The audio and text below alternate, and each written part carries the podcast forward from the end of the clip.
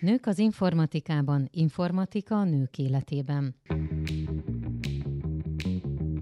Az IT Angyalai podcast sorozat támogatója a Szerkó Informatika ZRT. Én Szerémi Nóra vagyok.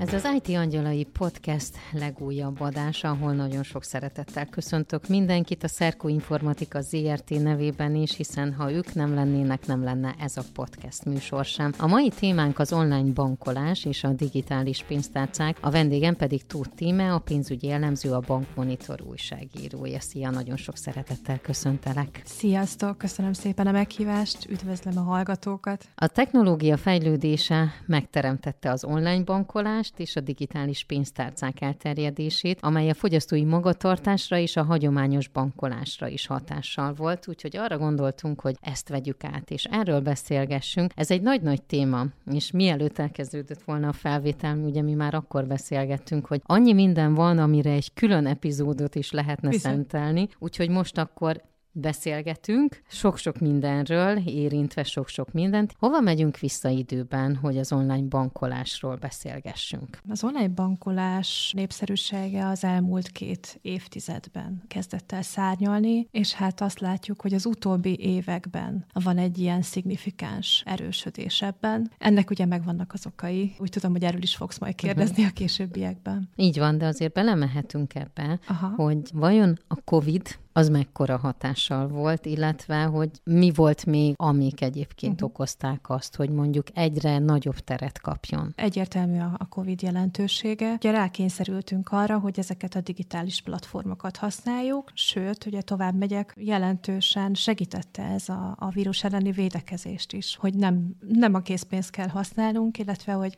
kvázi be vagyunk zárva, és, és rákényszerülünk ezeknek a platformoknak a használatára. Ugye egyre több net és mobil mobilbankot kezdtünk el regisztrálni. A fizetésnél is ugye előnybe részesítettük az érintésmentes uh-huh. lehetőségeket, okos eszközöket, rengeteg regisztrációt készítettünk net és mobilbanki felületekre, előnybe részesítettük az okos eszközös fizetés használatát. Interneten vásároltunk, házhoz rendeltük ugye az ételt, fizettük a számlákat, uh-huh. stb. Tehát azért a COVID az jelentősen megdobta ezt a dolgot, és hát nyilván, ha elkezdjük használni ezeket a platformokat, akkor megtanuljuk kitapasztalni az előnyeit, amivel továbbiakban is élhetünk, és úgy látszik, hogy élünk is, mert azóta is felfutóban van ezeknek a használata. Amikor elterjedt, hogy bejött az, hogy lehet így is bankolni, online bankolni, akkor hogy álltak ehhez az emberek? Van erről valami statisztika, vagy bármilyen adatotok? Statisztikám nincsen, azt látom, hogy előtte is, ugye ahogy a, a digitális szektor fejlődött, tehát a technológia, a bankok kénytelenek voltak felzárkózni, mert ugye rengeteg fintech fintech megoldás is jelent meg, ami ezt a, a digitális fizetést, illetve a digitális bankolást elősegítette. Ezzel együtt ugye fogyasztói igények is nőttek, és, és hát a kiszolgáló szerveknek is fel kellett vennie a, a lépést. Úgyhogy ahogy ezek a technológiák elterjedtek, úgy, úgy lett egyre több és több lehetőség, amiket ugye nyilván szeretünk használni, uh-huh. és, és egyre inkább nyitottak vagyunk ezek felé, a biztonságos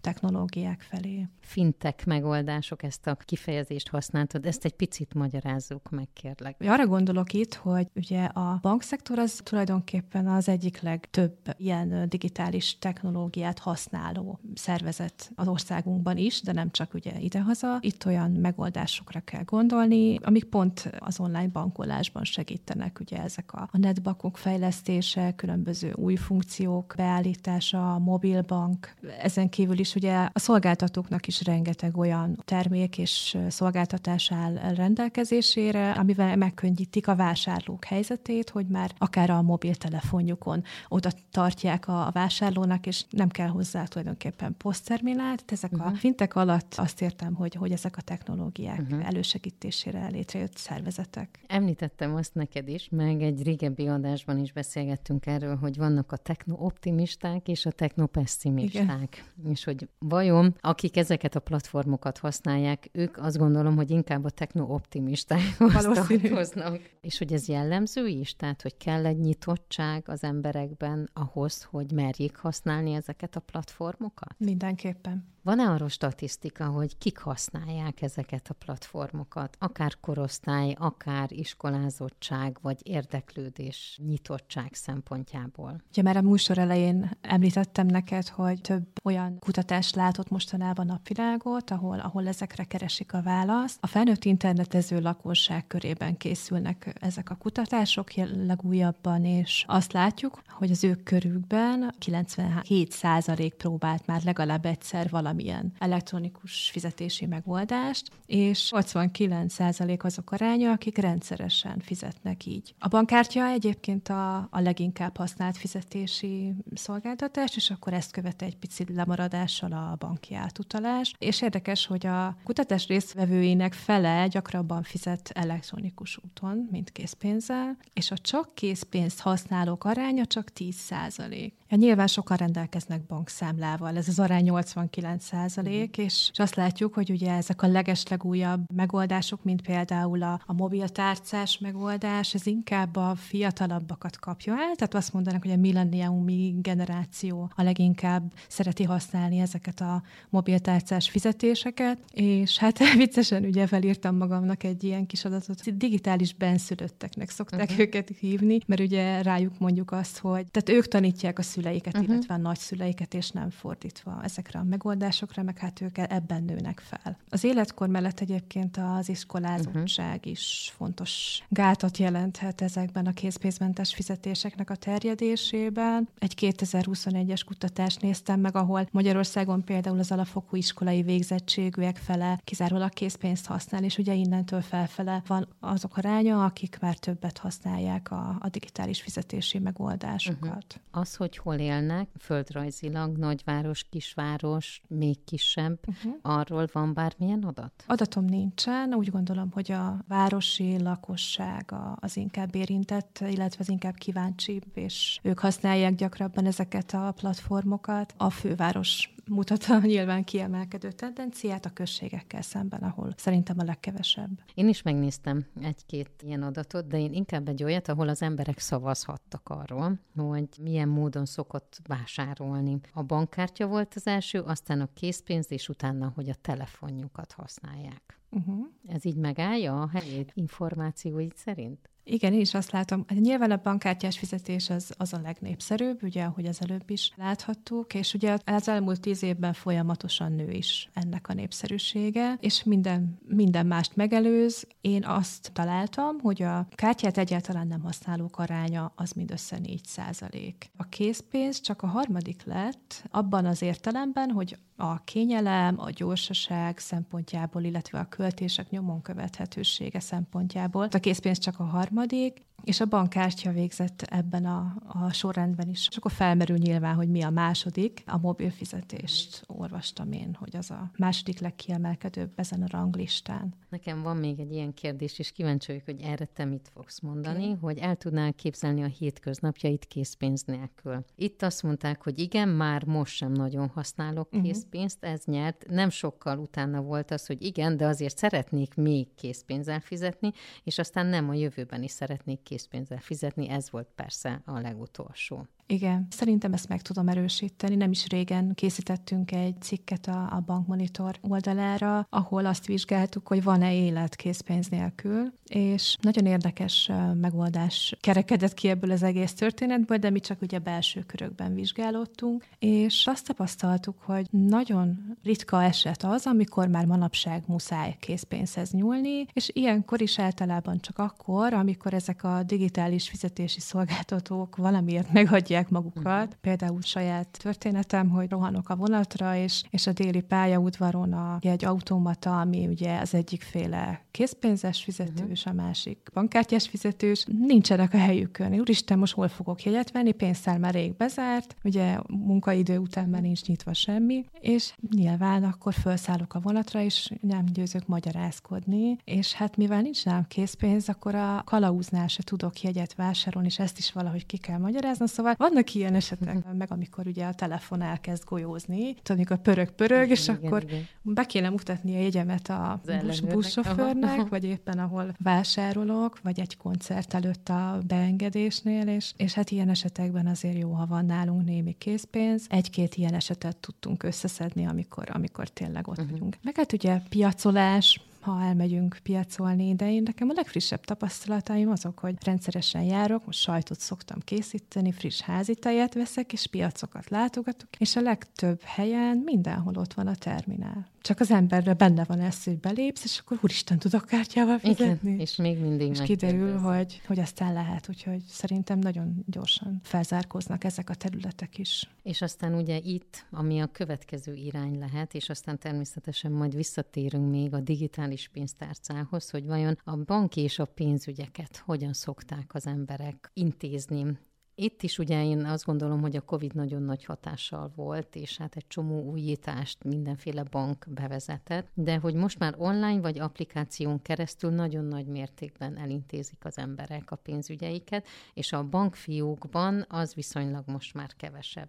De akkor itt jön ugye ez a kérdés is, hogy akkor hogyan tudunk tudatosan bankolni és biztonságosan bankolni, és szerintem ez lesz megint egy kardinális kérdés, a biztonságos bankolás, mert biztos, hogy mindenkiben felmerül az, hogy jó, használom ezeket a dolgokat, de nagyon sok probléma van, vagy átverés, vagy bármi, amire figyelni kell. Igen, ez egy nagyon fontos téma, és tényleg úgy van, hogy egyre többet használjuk ezeket a digitális szolgáltatásokat az ügyintézésben is, és ugye ennek megvannak az okai, mivel sokkal kényelmesebb, bárhonnan el tudjuk intézni ezeket a dolgainkat, nem kell utaznunk, ugye ilyenkor költséget is spórolunk, várakozási idő, tehát idő és pénz hatékony teljesen a dolog, de hát ugye Közben ugye ott van az is, hogy akkor ezt már tegyük úgy, hogy, hogy akkor a lehetőleg biztonságosabb legyen, és a lehetőleg idő és pénz hatékonyabb nyilván, és ezt nevezhetjük szerintem a tudatos bankolásnak, és akkor ugye bejön a biztonság, hiszen rengeteg olyan platformot használunk, amivel kezdetben bizalmatlanak vagyunk, és akkor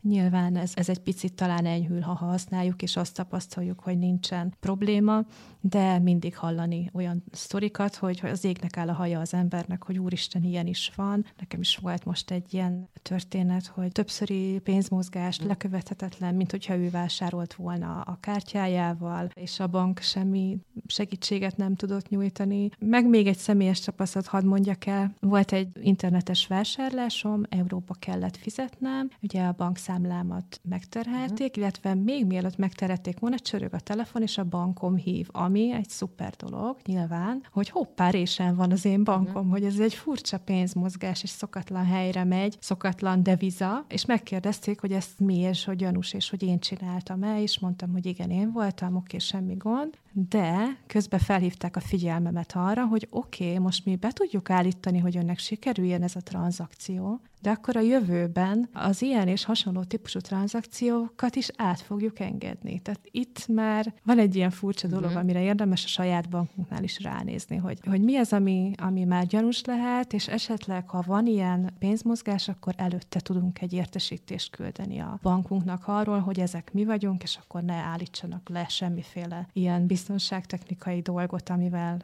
védve vagyunk. Uh-huh. Sokféle dologgal lehet ezeket a, a csalásokat, a minimális minimálisra csökkenteni. Például a többféle hitelesítési rendszert tudunk bevezetni, akár egy okos eszközön vagy laptopon, ha használjuk a banki felületeket, vagy fizetünk. Ugye ilyenek a arcfelismerő belépési megoldás, ugye a biometrikus megoldások, az új lenyomat hitelesítés, ami szintén az értesítésekkel is ugye képbe lehetünk arról, hogy milyen mozgások történnek, és hát ha olyat észlelünk, ami nem mi voltunk, vagy gyanús, akkor az azonnali letiltás, tehát a bankszámlának a, a letiltása van még ugye nekünk, mint szolgáltatás, mindenképpen meg tudjuk lépni telefonon, vagy uh-huh. az interneten, mobilbankon keresztül akár.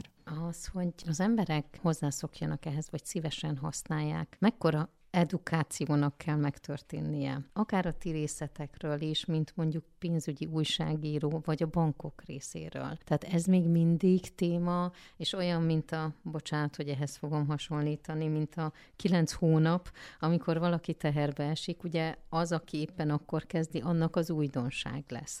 Aki meg már túl van rajta, annak már nem lesz az. De hogy itt, ez is egy olyan, hogy így folyamatosan újra és újra elő kell venni. Mindenképpen fontos, hogy ismerjük ezeket a lehetőségeket, a, a veszélyforrásokat, és hát nyilván újra és újra jöhetnek olyan, olyan próbálkozások, olyan csalási formák, amikkel még nem találkoztunk. Erre azért hál' Istennek a bankok is szeretik felhívni a figyelmet. A bankmonitornál rengeteg közleményt kapunk a bankoktól, hogy ez az újabb csalás, és erre mi is szeretjük felhívni a figyelmet, és nagyon fontos, hogy folyamatosan és minden erőnkkel azon legyünk, hogy ezt, ezt mi kommunikáljuk is, hiszen minél több helyről, annál jobb. Arra van bármilyen adat vagy rálátásotok, hogy kik a célcsoportok mondjuk egy-egy ilyen csalásnál? Tehát az idősebb korosztály, vagy ezt így nem lehet kijelenteni, hanem azt, hogy minél fifikásabbak uh-huh. azok, akik kitalálják ezeket hát, a csalásokat. Azt hiszem, hogy milyen a csalás, olyan a célcsoport. Uh-huh. Tehát itt is egy, mint kvázi egy terméknél, hogyha promótálód, akkor, akkor megkeresed azt a célcsoportot, aki a leginkább vevő arra. Hát tudjuk, hogy az idősek mindig veszélyeztetebbek ebből a szempontból, de akár a fiatalok is lehetnek. Tehát nem tudnék szerintem kiemelni olyat, uh-huh. attól függ, hogy milyen típusú csalásról van szó. Még arról beszélgessünk, hogy mik lehetnek azok megoldások, amivel mondjuk ki tudjuk ezeket védeni. Tehát akár mondjuk, mint a közösségi médiában is vannak kétfaktoros hitelesítések, itt is vannak-e ilyenek, igen. akár az online bankfelületünkön, az alkalmazásunkban. Igen, igen, a kétfaktoros hitelesítésről beszéltünk. Hát ugye alapvető, de ezt sem lehet elég hangsúlyozni, hogy a PIN kódunkat, a jelszavunkat soha semmilyen körülmények között, mert aztán annyira, annyira trükkös szűkösek ezek a csalási lehetőségek, hogy észre se vesszük. Például legutóbb egy olyanba futottam bele, hogy az interneten egy termék a közösségi oldalon hirdette magát, és, és hát nagyon meglepően jó áron. Azt hiszem valamilyen ékszer volt, uh-huh. és mhm. hát itt csajokat, nyilván a csajokat célozzák, hogy ékszervásárlás ilyen olcsón, és ráadásul valamilyen márkás ékszer volt, és akkor ugye most ilyen promócióba ez most mennyire olcsón meg lehet venni, és átkattintva a weboldalra már feltűnt, hogy az,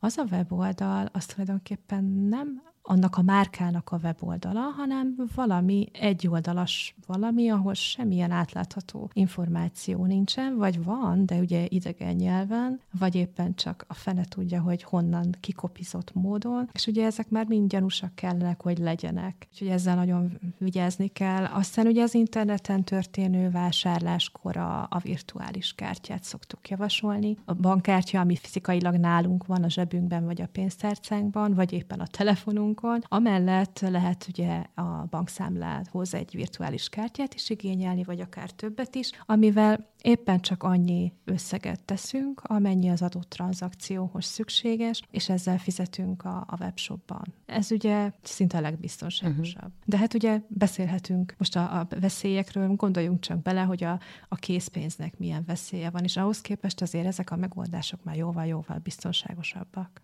Milyen veszélye van a készpénznek? Elhagyod, ellopják, pénztárca, tudod, tehát hogy azért az sokkal uh-huh. inkább ki van téve olyan veszélynek, hogy ha el, elveszeted, ha ellopják, akkor utána aztán nyomozhatod, hogy kivitte el, mikor ugye azért egy pénzmozgásnak mindig szokott nyoma lenni. Uh-huh. Most beszélgettünk az idősebbekről, a fiatalabbakról. Nézzük azt, és menjünk ebbe a picit ebbe az irányba a jövő generációja felé. És most ezt is elárulom a hallgatóknak, hogy mi előtte beszélgettük, és megbeszéltük, hogy azért már nagy tinédzser gyerekeink vannak, tehát az, hogy megtanítsuk őket is a pénzzel bánni, illetve a pénzügyi tudatosságra, azt nekünk szülőknek kell elkezdeni. Nálatok ez hogy indult, illetve hol tart most, és hogy hogyan áll ehhez a jövő generációja? Uh-huh. Tehát náluk a készpénz, az mennyire játszik szerepet, vagy ők inkább tényleg az online térben intéznek már minden? Uh-huh. Igen, hát ugye különböző korosztályokra lehet lebontani ezt a kérdést, és, és itt is fontos fontos hangsúlyozni, hogy igen,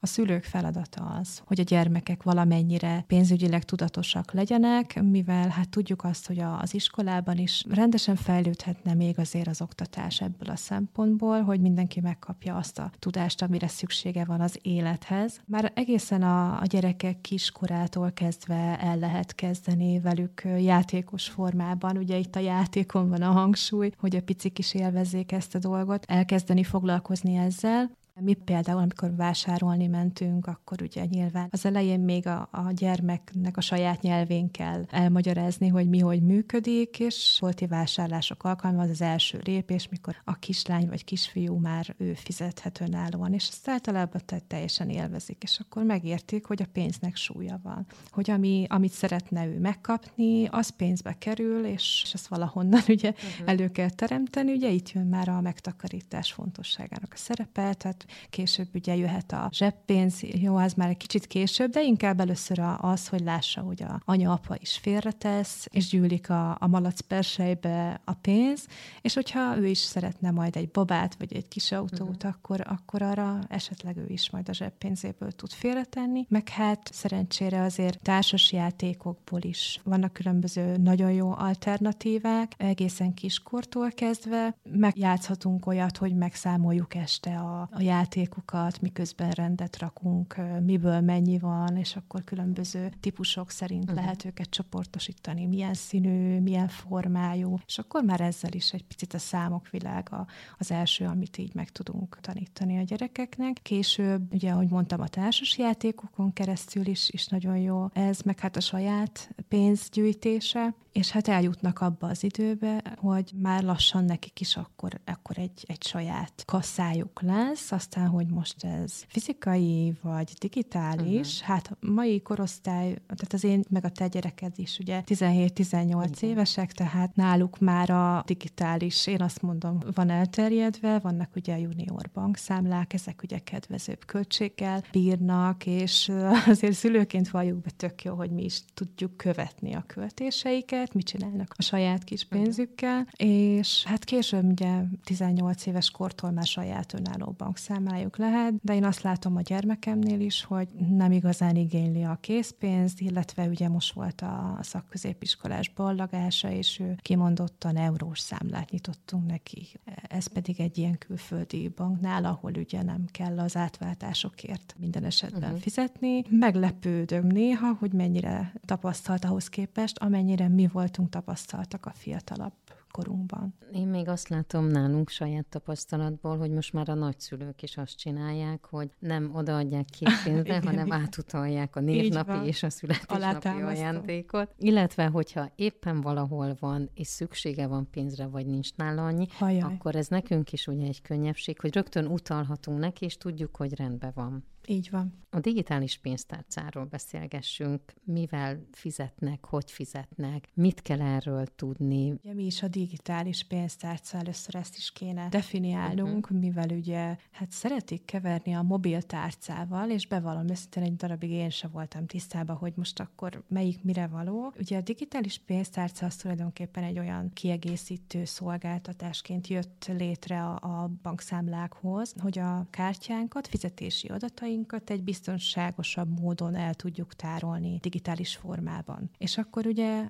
webes környezetben így tudunk fizetni ezekkel az elmentett kártyákkal. Ugye ilyen digitális pénztárcák voltak, innen indult a történet, tehát a Simple Pay, a Google Play, Apple Pay. És akkor ugye ez már kicsit át is alakult, és akkor át tudunk ugrani egy picit a mobiltárcára, uh-huh. hogy mi is a különbség. Ugye most már a Apple Wallet, illetve a Google Wallet nyújtja azokat a szolgáltatásokat, szolgáltatásokat, amivel már érintésmentesen tudunk fizetni, sőt, ezek a mobil applikációk, amiket a telefonra le tudunk tölteni, és, és az okos eszközökkel biztosítják az érintésmentes fizetést, ezek már arra is jók, hogy a bizonyos webes felületen a vásárláskor is a hasznunkra legyenek. Tehát itt például használhatjuk vásárlásnál, ha boltba vagyok, és mondjuk bankkártyával fizetek, vagy mondjuk, hogyha éppen valamilyen jegyet szeretnék megvenni, és ott el vannak mentve a dolgok, akkor igazából csak egy új lenyomattal vagy arcfelismeréssel ezt tudom aktiválni, és meg tudom vásárolni. Így van. Ezeknek a, az alkalmazásoknak a regisztrációjakor mindenképpen kötelező ilyeneket beállítani. Hát mondjuk ez most már a, a mobilbanki, illetve internetbanki felületeken is jellemző, hogy ez, ez a bankok is erőszeretettel támogatják, és ugye amellett, hogy a bankkártyánkat, hitelkártyánkat egy felületen tudjuk tárolni és kezelni, amellett azért több más szolgáltatást is tudunk itt egy kalap alatt használni. Például? Például a, tudunk a repülőjegyet eltárolni, akár egy BKV bérletet, távolsági közlekedésben, autópálya matricát, sőt, még digitális Covid igazolványt is elmentettünk. Mondjuk erre most már mhm. lassan nem. Reméljük, hogy nem lesz szükség. Na de ilyenkor merül fel az a kérdés, és mi történik, ha elhagyjuk a mobiltelefonunkat. Igen, hát ha elhagyjuk a mobiltelefonunkat, akkor reményeink szerint nem éppen egy csaló kezébe kerül, hanem az utca emberévé. Ugye azért manapság már nem igen szeretnek eltulajdonítani mobilkészülékeket, hiszen lekövethető, és jó eséllyel leadják a legközelebbi forgalmas jegypénztárban, vagy akár egy, egy rendőrségnél, uh-huh. iskolában, ahol a környéken találták, és hát ott vannak ezek a védelmi mechanizmusok, amiket ha ügyesek voltunk, beállítottunk, ugye a két kétfaktoros hitelesítés és a biometrikus azonosítások. Hát nyilván, ha egy csalóval van dolgunk, akkor ezek nem biztos, hogy sokat érnek, akkor meg ugye azonnal az összes mindenféle eltárolt kártyát le kell tiltanunk azonnal. Beszéltünk akkor a digitális pénztárcáról. A mobillal fizetek kifejezés igen, hát a mobil fizetek a mobiltárcás fizetésekre vonatkozik, illetve a mobiltárcába tartozhat még az okos órás. Tehát az okos eszközökkel való fizetési technológiákat jelenti. Erről van bármilyen adatotok, hogy statisztika, hogy hányan használják, kik használják? Igen, igen. Hát uh-huh. hétről hétre nő ennek a fizetési technológiának az elterjedése, mert ugye gyors, kényelmes, biztonságos és felhasználóbarát, tehát nagyon könnyen tudjuk kezelni használni ezeket a felületeket. A Magyar Nemzeti Bank pénzforgalmi tájékoztatójából informálódtam. Az előzőből azt látom, hogy ugye az 2022-re mhm. vonatkozik, uh-huh. és hogy a negyedik negyed évben az összes vásárlási tranzakció 18%-a már valamilyen okos eszköz segítségével valósult meg, de ugye éves időtávon figyelhető meg a legjobban ennek az elterjedése. A mobiltárcával lebonyolított vásárlások 77%-a kal értékük 101%-kal nőtt az előző évi Hű. adatokhoz uh-huh. képest robbanásszerű ennek a terjedése is. És, és ugye erre, erről beszéltünk, hogy a, a milleniumi generáció az, aki leginkább erőszeretettel használja, aztán mutatja meg anyunak, meg a mamának is. Hogy mennyivel egyszerűbb ezt használni. Igen. Külföldön ezt tudjuk-e használni? Na hát ez egy olyan téma, amiben nem vagyok annyira járatos. Próbáltam utána kérdezni a tanácsadó kollégáimnál, és megerősítettek abban a logikusnak tűnő gondolatmenetben, hogy ugye mivel ezek a, a szolgáltatók nem magyar szolgáltatók, külföldön is tudjuk ezeket használni, tehát ugyanúgy a bankkártyánkkal, hitelkártyánkkal tudunk vásárolást indítani, tranzakciókat lebonyolítani. Kérdés, hogy milyen költség mellett, mert uh-huh. ugye azért, hogyha más devizában mozog a pénz, akkor nem feltétlenül lesz az a díjszabás, amit a hazai terepen tapasztalhatunk, és hát ugye nyilván külföldön a, a jogszabályi ingyenes készpénzfelvételt is el kell, hogy felejtsük. Sajnos, ugye ez a, az a havonta két alkalommal, legfeljebb 150 ezer uh-huh forintig díjmentes a készpénzfelvétel, most már hál' Isten sokan tudják, de hát külföldön ugye ez sem működőképes, illetve jellemzően csak olyan szolgáltatóknál, ami, ami nem a hazai kimondottan pénzpiaci uh-huh. szolgáltatók. Utána tudunk ennek valahol nézni, hogyha elmegyünk külföldre, akkor hogy használhatjuk ezeket uh-huh. az mhm. eszközeinket? Elvileg ugye a bankszámlánkhoz kapcsolódó hirdetményben, szerződésünkben is kell legyen erre vonatkozólag információ, de jobb, hogyha felvesszük a kapcsolatot a bankkal. Mert ugye ez is lehet egy olyan veszélyesnek megítélt pénzmozgás, ugye mondjuk most elutazunk Egyiptomba, és, és elkezd mindenféle pénzmozgás történni nem saját valutában, de vizában, akkor ez ez gyanús is lehet, és szoktuk javasolni, hogy külföldre utazás előtt érdemes szólni is, hogy ilyen pénzmozgásokra lehet számítani. Milyen újítások vannak, amit mondjuk már eljut hozzátok? Vagy van pénzügyi pletyka, banki aha, pletyka, aha, aha. amit be fognak vezetni? Aha, vagy aha. már van erre egyébként így elmozdulás? Van egy-két olyan dolog, amiről nem beszélhetek. Oké. De tudok róla. Folyamatban vannak különböző, most térjünk el egy kicsit a fizetésektől, olyan digitális megoldások, amik könnyebbé tehetnek bizonyos pénzügyi ügyintézéseket, és most nem csak a bankszámlához kapcsolódó ügyintézésre gondolok, hanem mondjuk egy biztosítás megkötése, vagy egy hitelfelvétel. Az nagyon menő lenne, hogyha hamarosan lenne olyan platform, mondjuk egy pénzügyi közvetítő cégnél, vagy egy banknál, hogy, hogy a teljes lakáshitel igénylés lefolytatódhat digitálisan, és akkor nem kell bemennem a bankfiókba aláírni, nem kell közjegyzőhöz se elmennem. Tehát, hogy azért ez menő lenne. Na de akkor mi a jövő? És akkor itt ugye felmerül az a kérdés, hogy vajon ugyanúgy szüksége lesz-e annyi munkaerőre, vagy ezt Na, már igen. átvehetik mesterséges intelligencia is akár? Hát ez nagyon jó kérdés. Hát ez már a nyakunkon van a mesterséges intelligencia, és hát kinek a hátán, kinek a nyakán, ugye? Ez is olyan, ami, amit mondod, technopozitív. Technopessimista techno és technooptimista. Techno Ki hogy fogadja ezt a kérdést? Nyilván a banki szektorban is tudna segíteni a ChatGPT,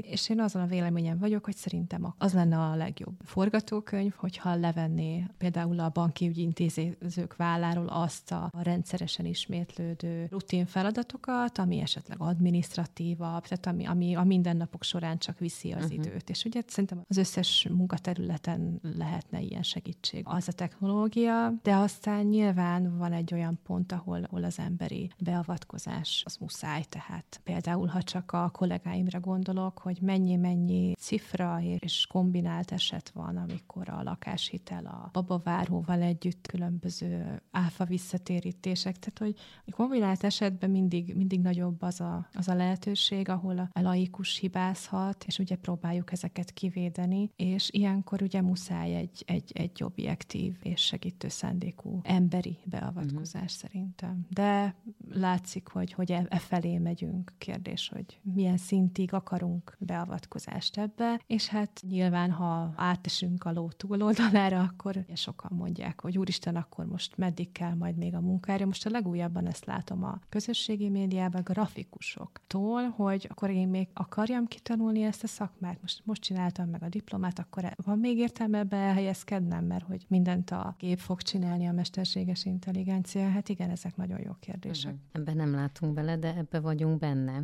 De akkor itt nálatok is felmerül az a kérdés. Persze, igen, nálatok... és, és szó is van róla uh-huh. egyébként. Fogunk mi is tartani egy olyan megbeszélést, ahol átbeszéljük, hogy ez a technológia milyen segítséget jelenthet a munkánkra nézve. Úgyhogy nálunk is vannak erre törekvések, uh-huh. hogy hogyan tudja segíteni majd a munkánkat, és biztosan, hogy fogja tudni. Én már az írás folyamán tapasztalom is, hogy egy kutató munka során nagyon sokat tud segíteni. Uh-huh. De ez milyen jó egyébként, hogy így fogalmazol, hogy a munkátokat segíti, és nem az van, hogy elveszi a ti munkátokat. Most még igen, reméljük, hogy, hogy ez így is marad. Azért még erről picit beszélhetünk, hogy annak ellenére, hogy a digitális technológia mekkora teret nyert magának, azért a forgalomban lévő készpénz az még nagyon tetemes. Tehát érdekes módon ugye nagyon sok készpénz van a forgalomban. Az látszik, hogy bővül ez a forgalomban lévő készpénzállomány, de nem olyan nagy ütemben, ahogy eddig, és ugye ennek az inflációhoz lehet köze, tehát azért úgy látszik, hogy kicsit már jobban figyelünk arra, hogy hova tesszük a pénzünket. Nyilván szeretnénk, hogyha értékálló legyen a, a megtakarításunk. Uh-huh. Emiatt is erősödhet tovább szerintem a digitális technológiák térnyerése. Olvastam egy ilyen cikket, Na. hogy az MNB